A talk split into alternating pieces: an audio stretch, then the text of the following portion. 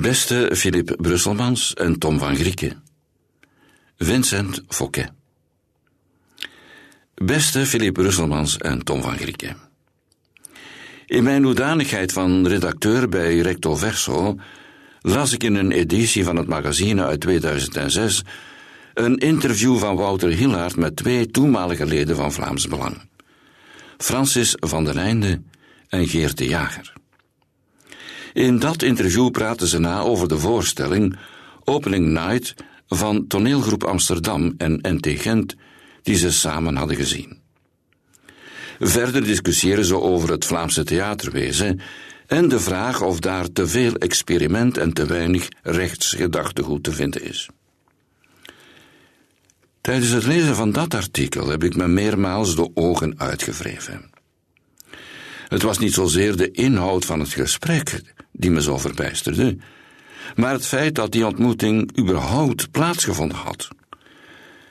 Als ik me voorstel hoe het trio teas en bolletjes drinkt op het terras van Café den Turk in Gent, lijkt het wel een middelmatige sketch.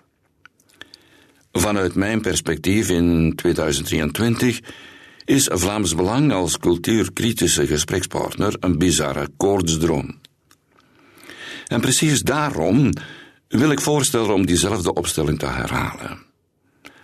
Aangezien jullie de culturele visie van Vlaams Belang uitzetten, u, meneer Brusselmans, als Vlaams parlementslid in de Commissie voor Cultuur, Jeugd, Sport en Media, en u, meneer Van Grieken, als partijvoorzitter, lijken jullie me de geknipte opvolgers van het extreemrechtse gezelschap waarmee Wouter Hilaert op schok ging. Twee Vlaams belangers en een redacteur van Recto Verso naar het theater, zeventien jaar later. Wat denken jullie?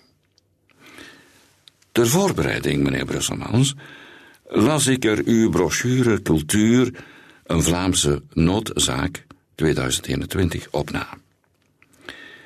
Ik onthield vooral het sterke geloof in cultuur. De stokpaardjes van uw toekomstvisie zijn identiteitsvorming, participatie, erfgoed en de Nederlandse taal.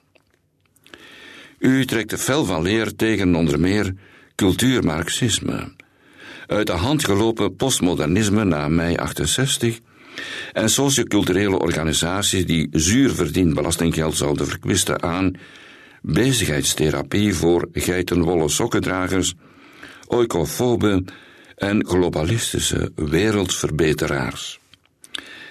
Met die kennis in het achterhoofd stel ik voor om samen naar Ayelan Rotna Mohans voorstelling Alle woorden die ik nog niet kende te gaan.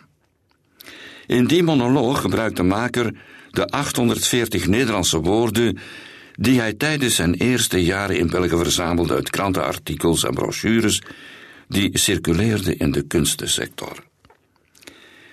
De lijst bestaat enkel uit woorden die hij toen niet begreep. Door die woorden te gebruiken in zijn werk onderzoekt hij de machtspolitiek van taal. Of gaan we beter naar une traduction infidèle, waarin Ratna Mohan Frans leert om zo vanuit zijn positie als eiland de Vlaming, want voornamelijk actief in het Nederlandstalige veld, de taalkwestie in dit land te bespreken. Maar voor we erop uittrekken, ik zit in de knoop met het doel van het gesprek. Waarom zou ik een platform bieden aan vertegenwoordigers van een ideologie waartegen ik de meest fundamentele bezwaar heb?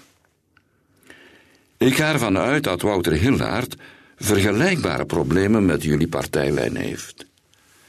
Maar waarom schrijft hij dit artikel dan? Waarom publiekelijk in gesprek gaan met een partij die het bestaan van de kunstensector zoals we die kennen, en vooral van de meest geprecariseerde mensen in de samenleving, bedreigt? Misschien voelt de situatie zo verlammend omdat regeringsparticipatie van Vlaams Belang vandaag realistisch is. Ik krijg het gevoel dat Wouter Hillaert jullie partij op dat moment misschien niet helemaal au serieus nam. Dat het cordon sanitair op dat moment zo sterk was dat hij zonder al te veel gewetensbezwaren jullie meningen over cultuur neerpende. Vandaag hebben jullie meer en meer in de culturele pap te brokken. Waar in 2016 de KVS in Brussel nog het mikpunt van uw kritiek was, meneer Brusselmans, zetelt u vandaag in zijn raad van bestuur. Is het dan tijd voor een kritisch gesprek? Uiteindelijk zijn al die vragen terug te brengen tot zelftwijfel. De hamvraag is of onze kritiek sterk genoeg is om jullie ideeën onderuit te halen. En ik moet toegeven, jullie hebben dat goed voor elkaar gekregen. Jullie teren op jullie zelfverklaarde afwezigheid in de mainstream media en de culturele sector. Het gevoel niet gehoord te worden trekt verkiezing na verkiezing meer kiezers. De negatiestrategie in de culturele sector heeft duidelijk niet gewerkt. Met 2024 voor de deur lijkt niemand nog te weten hoe om te gaan met jullie dreiging.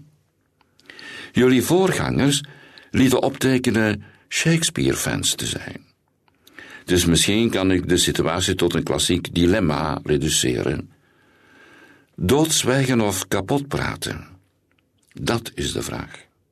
Trouwens, wie zal het artikel lezen zodra het gedrukt is?